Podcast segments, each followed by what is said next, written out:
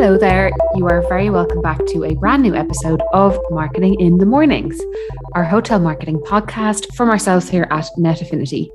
My name is Susan Scott Lennon, and once again, it is great to be back for another installment this week. So, I hope you're all doing well and have been enjoying the nice weather over the last few days.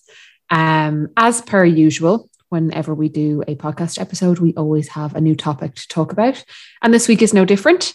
So, for this week, we are going to be looking at, dare I say it, summer marketing campaigns. Demand for summer months, it is slow in terms of pickup. We've noticed a trend over the last few months, and obviously it's directly to do with COVID, that people are kind of looking, you know, event to event in terms of planning holidays or trips away or whatever it might be. So, you know, pickup for Paddy's weekend was quite slow up until kind of a week, two weeks before it.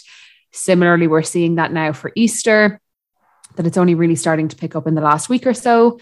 And then we kind of envision, you know, when Easter is out of the way, people will start looking then towards what they're going to do for summer.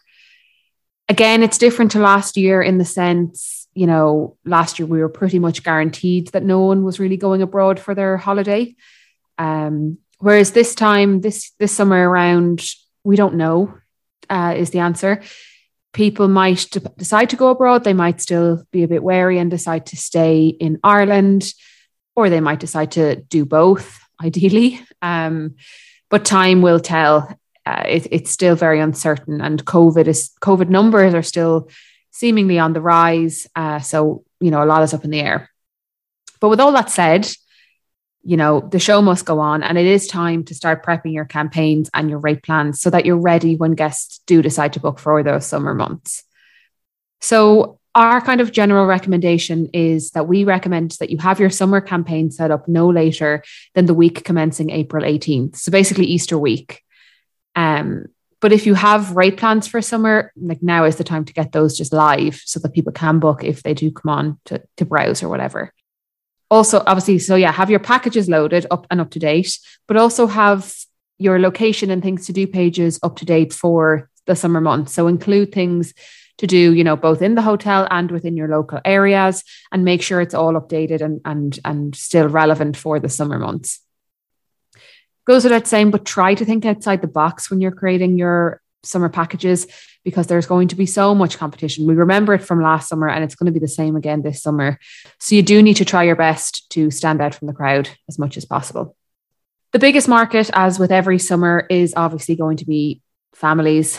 Um, so we recommend focusing on the domestic family market this summer and enticing them by create by creating those creative packages, as I just mentioned.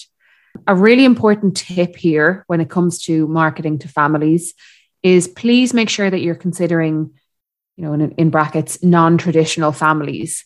So when I say non-traditional families, I literally mean any type of family outside of the standard two adults, two children prototype, because we see 90% of hotels only provide family rate plans for two adults and two children.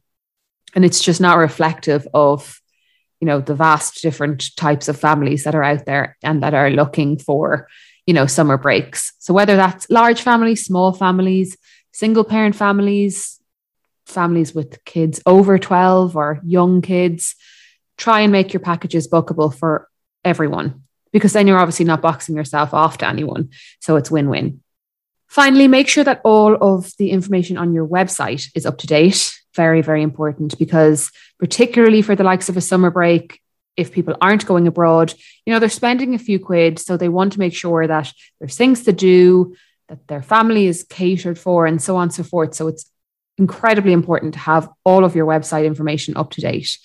So, in particular, look at your location page, your things to do and activity pages, really important. Your family pages. So, you know, if you have a fam, if you have family rooms, shout about them, make pages about them. Your restaurant menu pages, including child friendly menus and dining times, anything like that, make sure it's on your site. And then your leisure pages. So ensuring family times to the pool and other facilities are current and up to date. And then obviously, if you have, I don't know, the likes of a kids club or whatever it might be, again, shout about it because that's really appealing to families, particularly over the summer. So hopefully, I've given you a bit of food for thought uh, for this week to start you know, having those meetings, coming up with your packages, getting your rate plans loaded, your website content up to date, because summer is going to be here before we know it. Uh, excitingly, it's not a bad thing, uh, but we do need to be prepared. So that is it for this week. As always, if you have any questions on anything that I've just said, please do reach out to your account contact. We're that you know that's what we're here for. We're happy to help and advise as much as we can. Uh, it would mean a lot to me if you could subscribe to the podcast on whatever platform it is that you listen to the podcasts on. That is it from me for this week. Thank you so much for joining me. I will be back next week with a brand new topic, but until then, stay safe and I will talk to you all soon. Bye for now.